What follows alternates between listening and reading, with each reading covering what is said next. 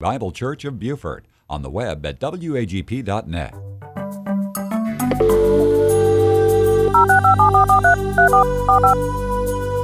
This is the Bible Line, a live radio call in program with Dr. Carl Broggi. Dr. Broggi is the senior pastor of Community Bible Church of Beaufort, South Carolina.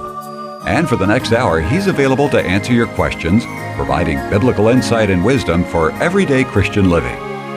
Our phone lines are open, and if you have a question, you may call 525 1859 locally or outside the immediate area, call toll free 877 924 7980. Now let's join Dr. Carl Broggi. Study and show yourself approved of God as a workman who does not need to be ashamed, rightly dividing the word of truth. I welcome you this hour to the Bible Line. If you are a first time listener, for the next hour, we'll be taking people's questions. People have questions every week. Maybe it's a particular issue in your life and you're looking for biblical counsel or some doctrinal uh, conundrum that you're facing, whatever it might be. If we can be of help, all you need to do, again, the 843 exchange is 843 525 1859. Or, of course, our toll free 877 number. It's easy to remember the call letters WAGP 980. When you call, we do give preference to live and dictated questions, though people also email us here into the studio. And the email address is TBL, that stands for the Bible line at WAGP.net. Uh, sometimes people say, you know, I, I have questions, but I can't always listen because I'm at work. Well, sooner or later, by God's grace, unless the rapture happens first, we hope to answer your questions. And when they are answered, we'll send you back uh, the day it was answered, and you can uh, go to the audio file and listen uh, to your answer. All right, with that said, let's go ahead and we'll get started this morning. All right, good morning, Pastor Carl. Our first question comes from Schuyler, and they write In the book of Job, chapter 2 clearly points out that Eliphaz, Bildad, and Zophar sat with Job seven days and seven nights. Beginning in chapter 4, they begin to speak and contend with Job with back and forth dialogue through chapter 25. In chapter 32, Elihu begins to scold Job. In the end, in chapter 42, God addresses Eliphaz, Bildad, and Zophar, but no mention is made of Elihu. My question is as follows After the seven day period of silence when they began to speak, is there any indication as to how long the dialogue lasted? And was it all one conversation over a few hours? Why was God why did God not address Elihu? Well, those are some excellent, excellent questions. Um, how long he suffered? Well, we don't know exactly. Uh, we know that the suffering, of course, began with the death of his servant and the loss of his livestock. It got progressively worse. His children, then physical afflictions came. And, and scripture indicates here in the first chapter that that happened in one day. While he was still speaking, another came. And while he was still speaking, another came. And while he was still speaking, another also came. Boom, boom, boom, boom, boom. So it appears that happened uh, in, in a singular day. Between chapters one and two, there's some kind of space of time. If you remember the B'nai Elohim, the sons of God, that is, uh, those, excuse me, I'm sorry, they had to be contended with. And how much time there is between chapters one and two is a mystery. We don't know specifically. Um, so there's the day of his calamity. That's in Job 1. There's some kind of a gap between Job 1 and 2. How much time did it take for his friends, A, to hear about it, for B, to arrive? Were they local? Um, they're designated eh, with different terms, and they potentially could come from three or four different places. How long did it take to speak? We, we don't know. Uh, we do know, as you noted, that for seven days they just sat in silence. And uh, they were, I suppose, at that point, at least being compassionate, maybe also overwhelmed. Um, so, with that said, we do know that um, there was some time that transpired. Uh, there's been all kinds of suggestions. It, it, certainly, it appears, would take at least a couple of weeks. Some have said it took two years. Some have said it took 42 months trying to connect it to the Great Tribulation period. Again, that's all speculation.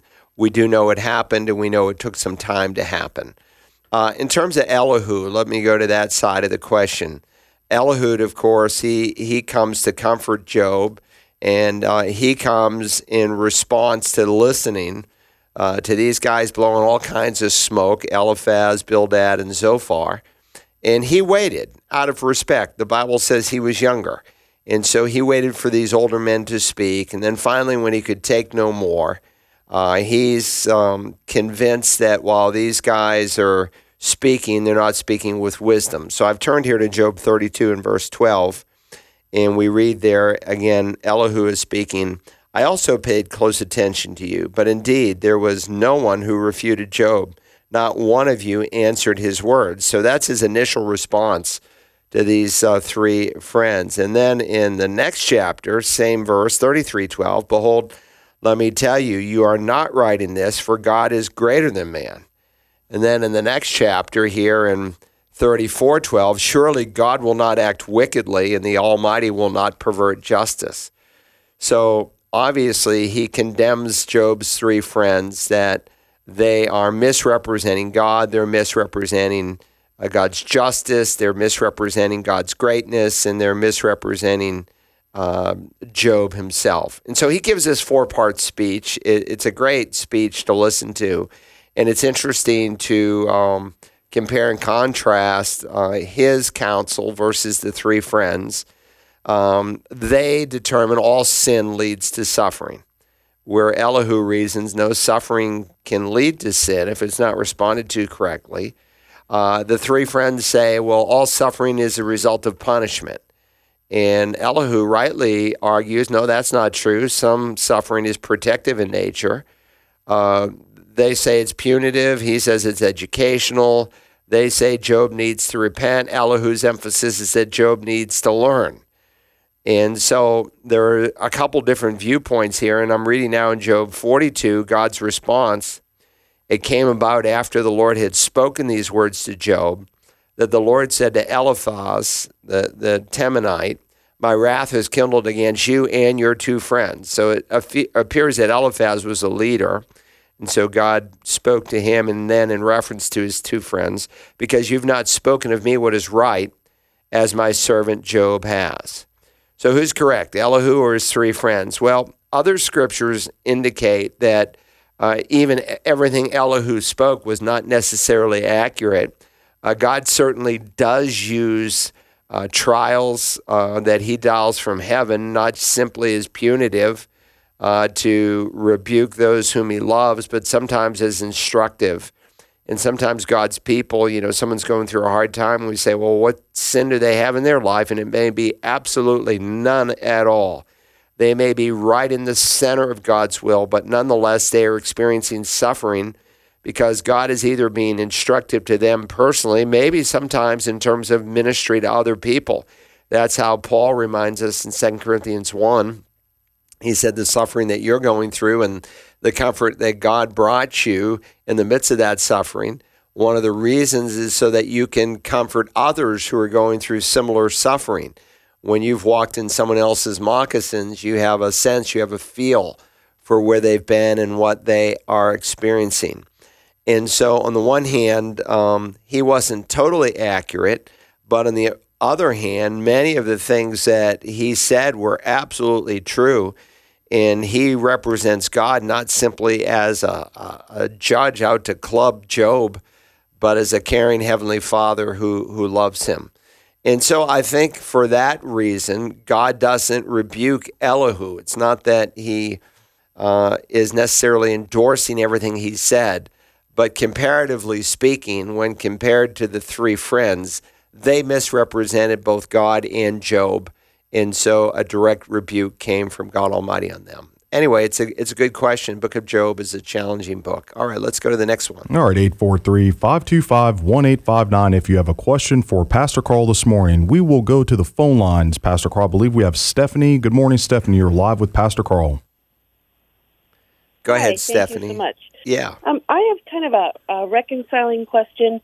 Um, in Acts 7, when Stephen is giving his sermon, verse 19, he's talking about um, when the babies were killed um, in Exodus 1, um, and they were thrown into the Nile. So Stephen says, um, It was he who took shrewd advantage of our race. They would abandon their infants in the Nile. Right. So it sounds like the Israelites killed their children, but in Exodus, I thought that. Well, it's a good They- question. So it's divine commentary. I'm? Yeah, I know exactly what you're asking because obviously they were looking for um, birth mothers, so to speak, um, who were involved in the birth of a baby, uh, and those who would help in the process. You know, they wanted to make sure that, oh, look, we don't want these babies disposed of. And so, how did they dispose of them? And I think you have fuller commentary here in Acts 7. Uh, and again, the scripture never contradicts. There could be an either or or both and. Uh, there could be immediate retribution where the baby was immediately executed, or it could be much like in China. Uh, the baby is immediately swept away from the mother and brought out to a place unknown by the mother where the baby is left in exposure to die. Uh, the end result is the same. And as many, many of you know, there are Christian ministries that rescue these babies. And of course, with the one child policy, because uh, they had a desire to propagate their own family name, this often happened to little girls. And it continues to do that, though the Chinese have recognized, you know, when you mess with God's way of creation, you create your own problems. And so there are a great shortage of women to marry in China. And so they've changed that policy. And of course, it's increased uh, the, the amount of rape, sadly, across China. And uh, so I, I, it, it's an either or or a both and. And I would tend to go with the both and in light of what I read in Exodus and in light of what Stephen tells us here in Acts 7.19. Good question. Let's go to the next. All right, 843 525 1859.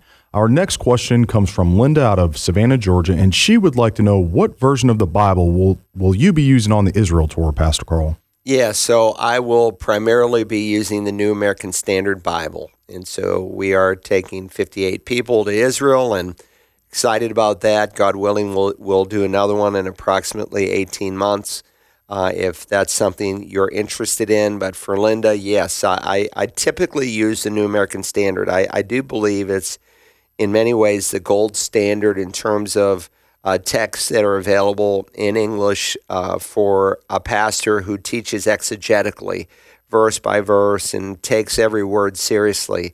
It, it is in many ways the most precise. Uh, the NIV is kind of a paraphrase, and it was very popular. It lost a lot of popularity in evangelicalism when they bled it together with the TNIV, which was kind of a gender neutral Bible.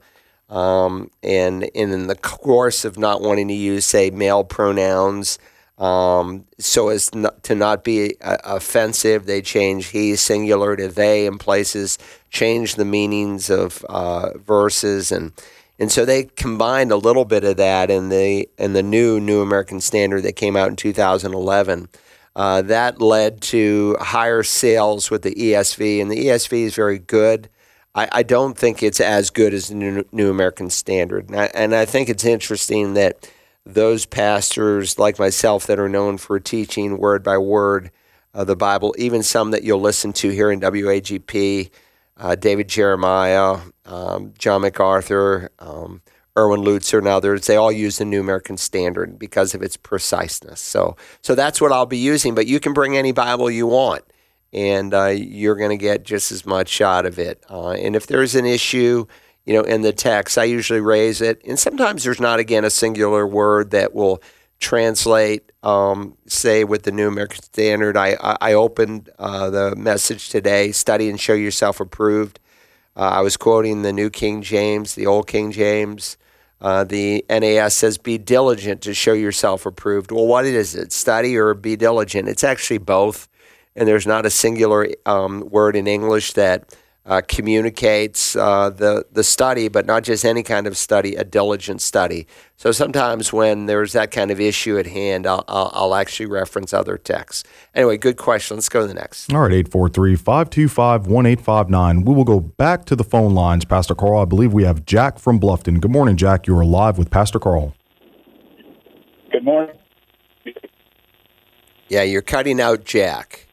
We can't. I only say that because I'm particularly concerned that whatever I say during that hour or so, I want to make sure is correct. We were discussing spiritual gifts, and I made the comment that I felt there were some spiritual gifts that were given at a specific time early on, such as apostleship. Uh, another one I mentioned was healing. One of my uh, members of my class took exception and said he believed that healing was still a spiritual gift. I told him that God can do whatever God wants to do. But at this point, I'm convinced in my own mind that healing can take place if God wants it, but not specifically as a spiritual gift. I would like your learned opinion on that, Pastor. Well, it's a good question. I did my doctoral dissertation on the subject of spiritual gifts. It was entitled um, A Spiritual Gifts uh, Ministry for the Local Church. It was the discovery, the longer titles, The Discovery and the Implementation of a Spiritual Gifts Ministry for the Local Church. And so when you think of apostle, let's just take that one to start. There are, by the way, 19, depending how you take hospitality, 20 spiritual gifts in the New Testament. Uh, most would say 20 spiritual gifts. With that said, most who take the scriptures seriously, who are willing to place experience under the authority of scripture, will say that there's at least 16. Some would maybe even lower that, depending on how they define what a spiritual gift is. Now, you mentioned, for instance, that um, apostle. Uh, you're right in the sense that there is no office of apostle, but the New Testament again makes a distinction between the gift of apostle and the office of apostle. To serve in the office of apostle, you had to have been personally selected by the Lord Jesus. You had to have seen him in his resurrected body. And if those things were true, then you would do 2 Corinthians 12 12 the signs, wonders, and miracles that only an apostle can do. If you remember when Paul defended his apostleship against those who said, well, Paul's a Johnny come lately. He's not a real apostle. And there were some folks who had come into the Corinthian church claiming that they were apostles. And Paul says the signs of a true apostle were performed among you with all perseverance by signs and wonders and miracles. In other words, if everyone could do the signs, wonders, and miracles, than an, that an apostle did, then uh, his argument would be meaningless that this was a defense of his apostleship. And then there is even another qualification for someone to take the 12th seat because Jesus gave a promise concerning the uh, judgment of the 12 tribes of the nation of Israel and a special role that the apostles will play during the millennial kingdom of the Messiah. And so there in Acts, in addition, it had to be someone who accompanied the Lord Jesus. That would not obviously include Paul from the time of John's baptism all the way to his ascension into heaven. So Paul could be called an apostle because he'd seen the risen Christ. He'd been personally selected by Christ, and he did the signs, wonders, and miracles that only an apostle could do which really eliminates a lot of the claims that people are making today. You know, whether it's an Oral Roberts who once claimed to raise someone from the dead, or even some people in this movement called Bethel. Uh, Bethel and Hillsong have kissed up to one another.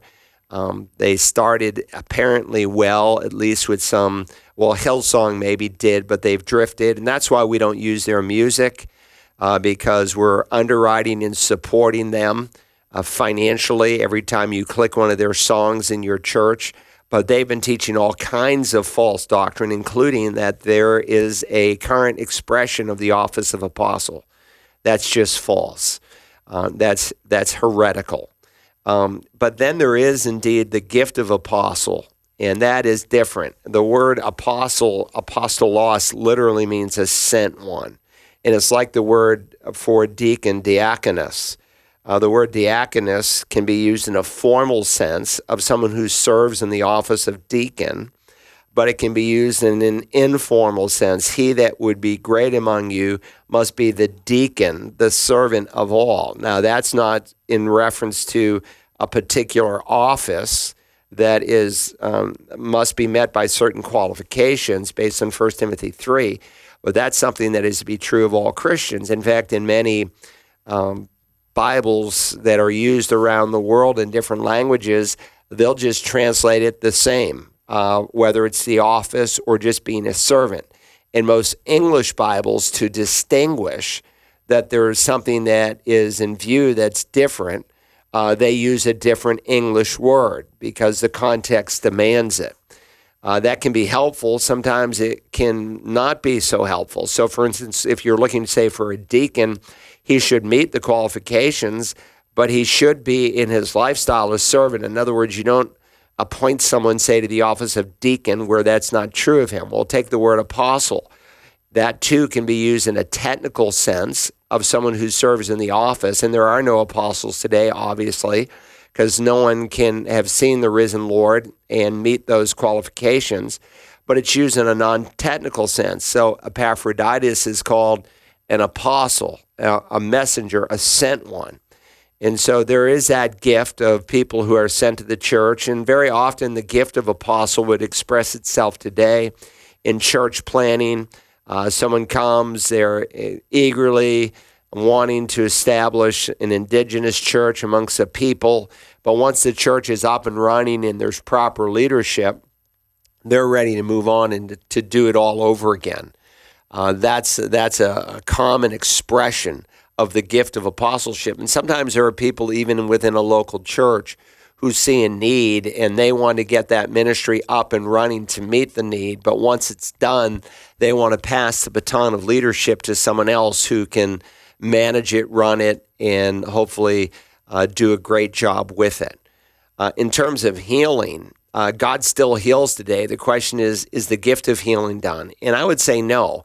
And again, people who typically say the gift of healing is present today along with the gift of miracles, one, they don't understand 2 Corinthians 12 12, and nor do they uh, understand the scope of biblical history. God didn't always do miracles in the course of biblical history. Abraham, Isaac, Jacob, Joseph, none of those great men, those four patriarchs, ever did a miracle. And yet uh, they were great men of God. When you think about uh, the first people in Scripture doing miracles, you come to Moses and you come to Joshua, who takes the baton from Moses and for a short time does miracles as they enter into the promised land. Hundreds and hundreds of years go by, no one does a miracle until Elijah the prophet and Elisha, who comes after Elijah. J comes before S. That's a good way to keep them in order chronologically. They do a series of miracles. Uh, now there are some people who see miracles. Daniel saw a miracle done, like much like we could potentially see a miracle done today. We could potentially watch God supernaturally heal, and He does on occasion. Um, but that's very different from it being done through an individual. So after Elijah and Elijah go off the scene, you know, Isaiah never did a miracle. Ezekiel never did a miracle. Malachi never did a miracle. Zephaniah, Zechariah, they never did miracles. And yet they were great men of God, prophets of God. The next cluster of miracles comes with Christ and his apostles.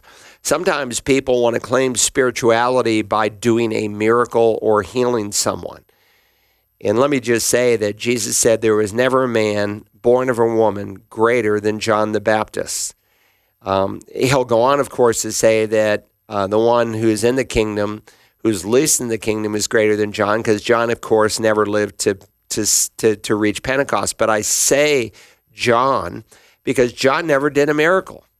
What did he do? Well, the most important thing he did is he, he prepared the way for the coming of Messiah and he pointed men to Jesus. And that's one of the greatest things a Christian can do today. So I hate to say that uh, one of your friends is is uh, a little confused, but on the other hand, he's right. What I would suggest to you is you might consider taking my spiritual gifts class that's offered at the Institute of Biblical Studies that you can find at searchthescriptures.org. And if you don't have time to work through the whole course, you might want to at least work through the section that deals with the sign gifts in the New Testament. And there are four specific miracles, healings, tongues, and interpretation of tongues. Some typically the same are saying, well, tongues is available today. Well, it's not. It was a unique gift to the New Testament era while the canon of Scripture was still being produced. In terms of prophecy, there was a futuristic side to it. That side of the gift is no longer present. Why? because the canon of Scripture is closed, though there might be a preaching side to prophecy today. And so I say all that to say if you really want to study in depth, um, what, what you're actually studying when you take that course is the appendix to my doctoral dissertation. I wanted to have something when I was all done with it, not just some dissertation that got dusty on a shelf, but something I could use for ministry and others would benefit from.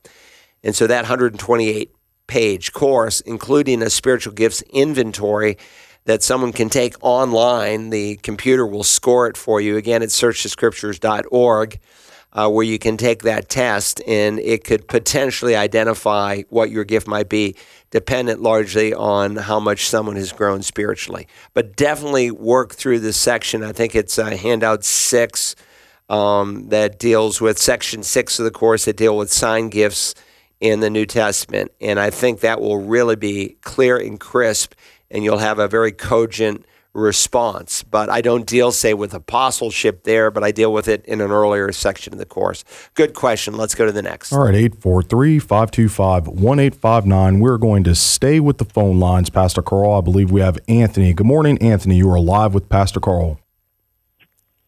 Good morning, Pastor Carl. Hey, Anthony. Good to hear your Uh, voice. What's I have going a on? Question this morning, by the way of maybe two or three examples, if I could. Okay. Okay.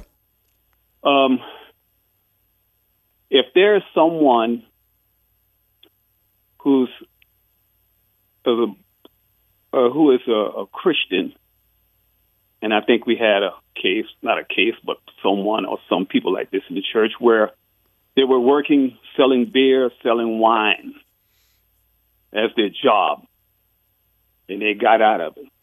Good to go. Then we have some folks where, of course, like you say, we have a lot of folks, maybe here, that has been divorced or getting divorced. And then we have another example where when you preach, you says, like, uh, for women who have children, they should be home with their children. Is all these things living in sin? Shall we take um, um, uh, tithes from them if it's wrong? Or Yeah. is it a gray area, or is it? For, I mean, not all of it gray area, but is like is some of it supposed to be? Or somebody might take it as a gray area and not right or wrong. Do you? Yeah, no, it's a good question. Yeah, so there's a difference between a say church discipline issue versus a, an issue of personal growth and sanctification. When people come into the church today, and of course, more and more people are coming out of a society and a culture that is now post-Christian. If someone joined a evangelical Bible believing church 50 years ago, they were far more Christianized than someone is today. 50 years ago, the majority of women stayed at home, raised their own children. Uh, that began to change after World War II, but it progressively changed in the 70s and the 80s, where it became more and more the norm. And now I think it's like 23% of women in America only stay at home and raise their children. So that's becoming a minority position. So just to take this issue to start, when people come into the church, uh, they are you know converted many times that we win them to Jesus, but there's a spiritual period of growth. And how do you grow? Well, your mind has to be renewed. As your mind is renewed, then you're able to um, find what God's will is and what God's plan is. So, is it God's plan for a woman to be a worker at home? Well, that's plainly what the book of Titus said. And, you know, again, the church growth experts would say, well, if you teach that, Pastor, you're going to lose market share and you're going to lose potential members. Well, so be it. Uh, my, my job, my responsibility as a pastor is not to tickle people's ears and tell them what they want to hear.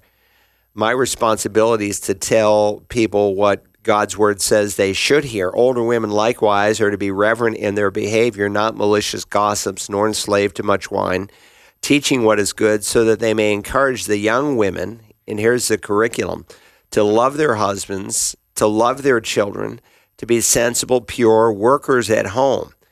Um, oikos, ergos. It's two words bled together. Uh, ampel uh, ergos would be a vine worker. Where does a vine worker work? In a vineyard. Uh, geo is the word we get our word geography for, from it, and it's the word for farmer. A geo ergos would be a farm worker. Where does a farm worker work? On a farm. Where does a home worker work? In ergos, oikos, at home. Now, you can be at home and not necessarily be a home worker. Uh, some women don't use their time well, but to be sensible, pure workers at home that's God's ideal. We've jettisoned that ideal. And largely today, people have pursued a career and they've put their children in daycare. Churches run Christian daycares. When I first came and we uh, opened our first building, I got a ton of requests. When are we going to have a daycare center since, you know, you've got this building that you can use? And I have no doubt we could have generated ten to $15,000 a month in profit after we pay the various workers. It's because I don't want to set a bad example. I don't want to encourage women to do what God says is not his ideal. But again, someone comes into the church. I'm thinking right now of two police officers that were married to each other, and uh, they both um, were converted over on our Bluffton campus, and they're active members in our church. And and in the process, they discovered that, uh, you know, God really would like me to be at home. And she realized it. He realized it. They understood that was God's ideal, but they made all these moral, financial or obligations. So what do you do? Does she quit work tomorrow?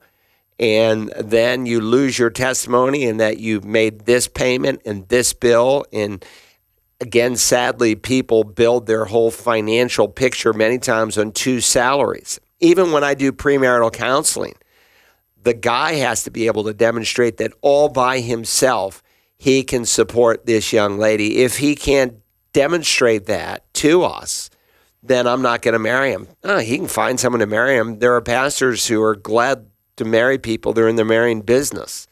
I'm not. I'm in the business of building Christian homes and I want them to be successful. Now, is it wrong for her to work? No.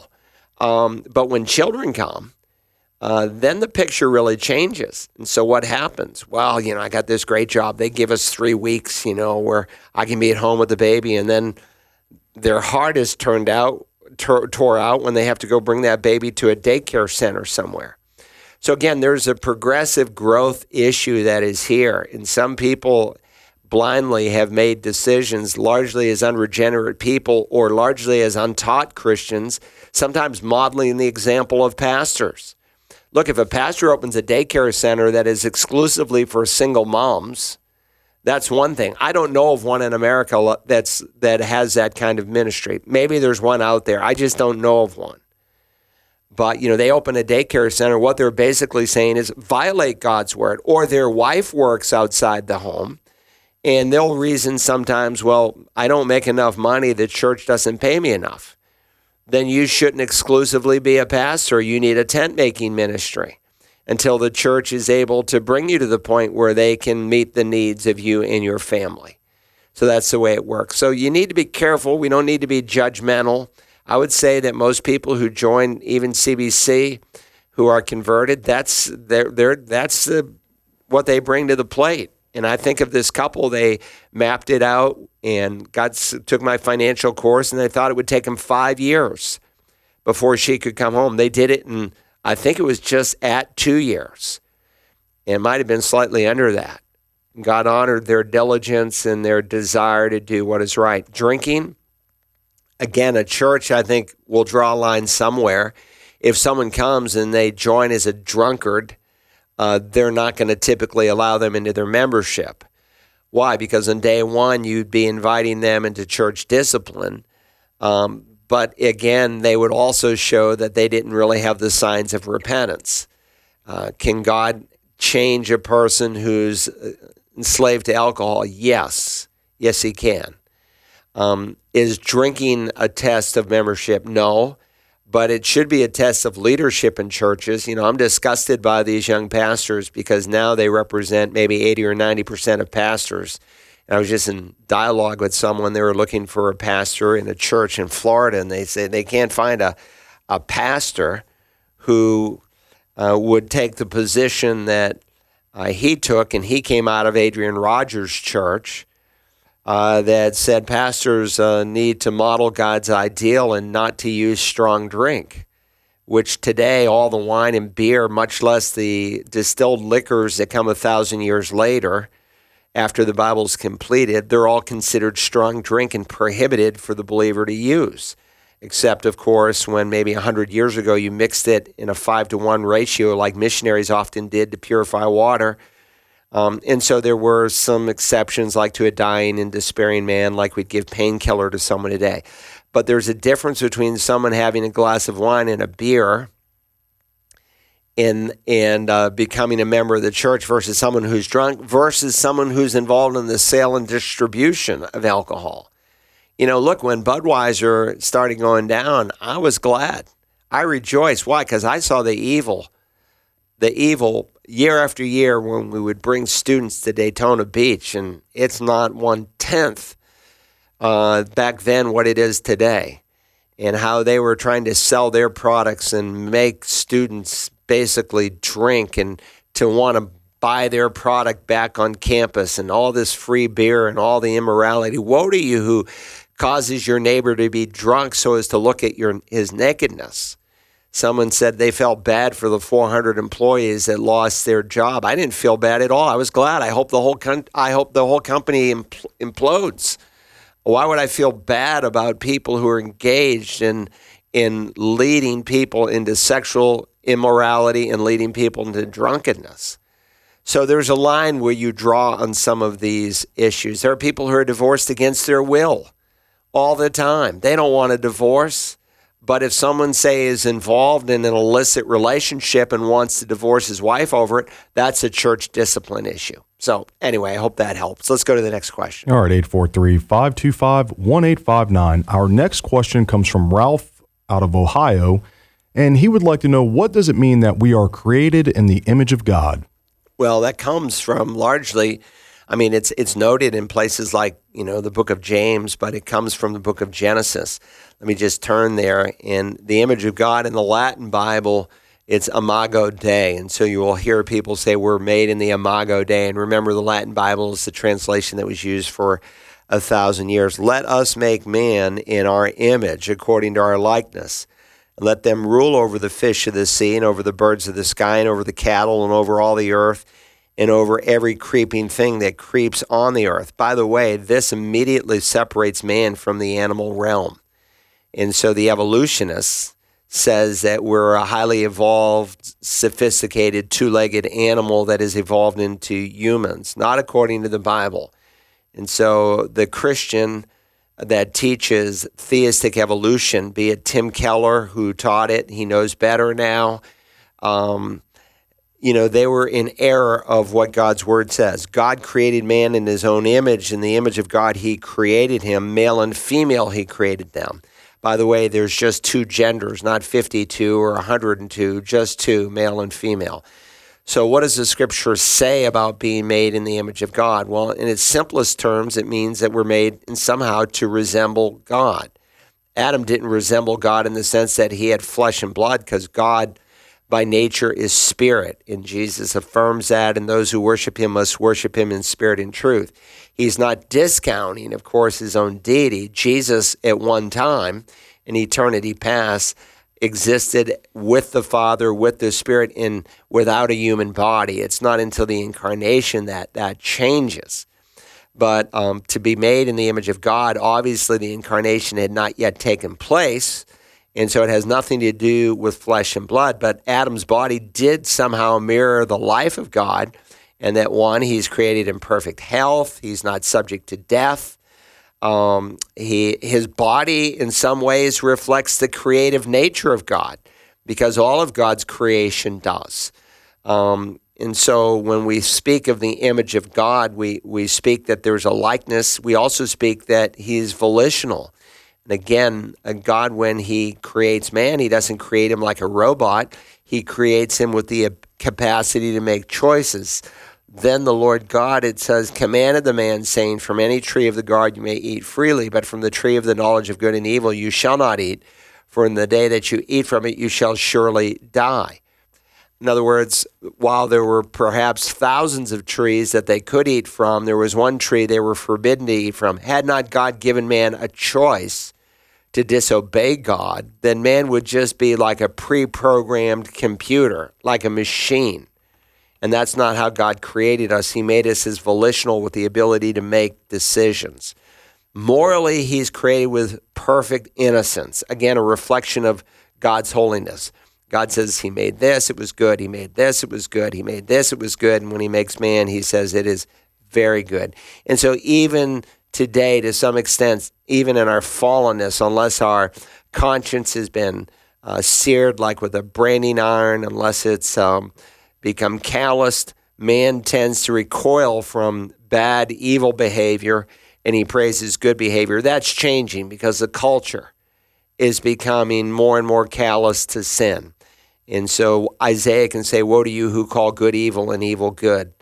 And that's where we're at today. And, and God created man with the capacity to have fellowship with him. And so here in uh, Genesis 3 and in verse 8, it says, uh, they heard the sound of God uh, walking in the garden in the cool of the day. And so that verse implies fellowship, intimacy with God. And that's how um, God created man. And even when he made uh, Eve, he kept saying, It's not good, it's not good, it's not good. And then he said, uh, he said, It's good, it's good, it's good, it's good, six times over. And then he says, It's not good for man to be alone. And so he creates Eve for a sense of fellowship. And Adam is created like Eve for a sense of fellowship with God. He breathed into his nostrils, the Bible says, the breath of life. And so you never see a dog or a cat on their knees in prayer. No, only people have that capacity, and that's all part of being part made in the Imago Dei in the image of God. I might suggest to this caller we have a Institute of Biblical Studies. It's available at Search the Scriptures. I teach it on a master's level, and there's a course on anthropology. Anthropos uh, speaks of man. Uh, the secular realm stole the world, word from the realm of theology, but when we speak of anthropology, it's the study of man. And we look at what it means in far more depth than I've answered in the last three minutes here, what it means to be made in the image of God. In fact, that's one of the uh, suggested assignments. People take the course, uh, they write papers, they read books, and one option they have is to write a paper on what it means to be made in the image of God. Good question. Let's go to the next one. All right, 843 525 1859. Um, our next question, Pastor Carl, comes from Buddy out of River, Kentucky. He would like to know could you please recommend some sources on the different crowns that will be given to us? And he writes that uh, he is also a pastor of a church and greatly values your insight. Well, I appreciate that. Um, it's Buddy. Yes, sir, Buddy. Yeah. And so uh, Buddy might want to look at a course that we offer at Community Bible Church. It's called Basic Discipleship. There's, in fact, a number of churches in America that are using it. The only requirement I have is that they do not take the copyright or change the material, but they reproduce it in full. It's all for free. So, for instance, there's a message that I give in that series. It's called Developing an Eternal Perspective. And in that particular, it's a 45 week course, I should say, and it's structured so that people can start any week they want. So, when someone comes to Community Bible Church, if they've never been discipled, and that usually represents about 80 to 90% of the people, uh, if Billy Graham was right, he said 90 to 95% of those who've been genuinely saved, regenerated by the Spirit, haven't grown. They've remained babes in Christ. And that's how most people are delivered to us if they come to CBC and they've already met the Lord. It's an exception to the rule when someone comes who's solid, mature, grounded in the great theological truths that are necessary for the maturity that belongs to the fullness of Christ. And so, one of the topics that usually takes about three weeks to cover deals with developing an eternal perspective. And there we deal with the judgment seat of Christ, the judgment of the just, in deference to the great white throne judgment. A judgment only that believers face. And we talk about, well, what things constitute eternal reward? And of course, the rewards, among other ways, one aspect of rewards is they're given as crowns, not to wear on your head, but to cast at the feet of Christ. And there are five crowns that are probably representative, maybe, of many more crowns but there are five that are specifically named in Scripture, and we cover that in detail. And so that's where I would point you. Good question. Let's go to the next one. All right, Pastor Carl. Our next question comes in as anonymous from Myrtle Beach, South Carolina. They write, I have two questions. My son is questioning how to know which Bible is the right one as his in laws are Jehovah's Witnesses. And also, my sister is experiencing ongoing marital problems with an abusive husband. She leaves for a short period and goes back eventually to broken promises, and the cycle continues. He threatens divorce, but she is a Christian and struggles with forgiveness and divorce. She watches services online, but does not have a church nearby or a pastor to confide in. Well, there's certainly some church in the Myrtle Beach area that you can go to. Now, you might have to go north, or you might have to go south, uh, but there are some churches there. Lay that aside. Let's deal first with the JW question for a long time, the Jehovah's Witness used actually the American Standard Version, the ASV. Some used the King James. Most used the American Standard Version of 1901 that was updated in the 50s and became the New American Standard Version, which I've already mentioned. The problem with using the ASV is they ended up having people who actually read it than simply the Watchtower literature and some people ended up having their eyes opened and realizing that it that Jesus is Lord, that he is God in human flesh, one of the major tenets among other truths that they deny. So they created their own translation. It's called the New World Translation. And the New World Translation was done just by a couple of people. They will not reveal to you who it was, though one of the major uh, founders of the Jehovah's Witness, um, Taze Russell, admitted under oath in a court of law that he knew absolutely zero Greek. And he didn't. And clearly, the people who were engaged in that translation didn't know any either. Because if you were an atheist, if you were an agnostic, you would know that translating John 1 1 uh, violates the way they do, violates the Granville Sharp rule, a basic grammar rule that is found in the New Testament. In the beginning was the Word, and the Word was with God, and the Word was God. The um, New World Translation done by the Jehovah's Witness say, In the beginning was the Word, and the Word was uh, with God, and the Word was a God. That's not what the Greek New Testament reads. And again, if you're an atheist or an agnostic, but you knew Greek, you would know that's an impossible translation. So you can, one, maybe stir a little thought by saying, you know, there's about 250, it's actually more than that, but there's about 250 English translations of the Bible. Many of you know maybe some of the more popular ones, and uh, they're on your mind. You know the ESV, you know the King James uh, old, new, you know, the Net Bible, you know, the NIV, you know, the RSV, the new RSV, maybe, you know, the Christian Standard Bible or the CJB. Sometimes I'll put the CJB uh, Bible up there. And someone asked me one day, is that the Carl J. Broggi Bible? I said, no, those aren't my initials. That's the complete Jewish Bible. Then there's the, you know, the Holman Christian Standard. Then there's the CSB. There's the Lexham Edition. Uh, so there's a bunch. My point of um, versions. And there's a difference technically between a version and a translation. A version, like we say, the King James Version, we say the New American Standard Version, the Revised Standard Version. It's not done by a singular person, say like the Living Bible, though he consulted with a few people. Uh, it's done by a whole group of scholars, sometimes 100 to 200 scholars that are involved who know the language well and who wrestle with the text in creating an accurate translation of the English tongue. So when you just think about those, there's probably Um, my guess is uh, just with the translations I've named, over a thousand people involved. That would be conservative. Remember, there's over 250 English versions that have been available since the English tongue has been uh, translated. And none of them, not one, translate, say, John 1 1 the way they do. So that should send a message to your son that this is erroneous, not to mention that even out of the New World Translation, you can show gross error.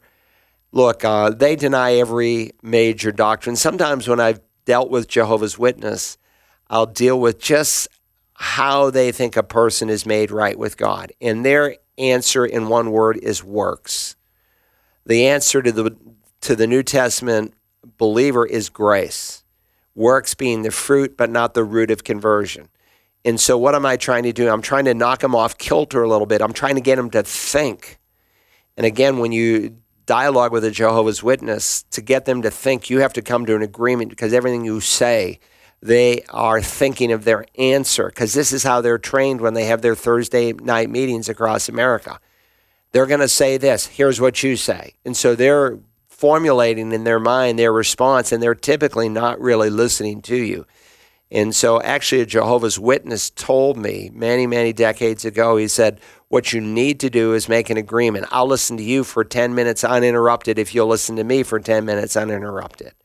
That way, you can at least get them to think. And so, what I'm trying to do, say, to show that even their own Bible teaches that they're saved by grace alone and that works are just the fruit, but not the root of conversion.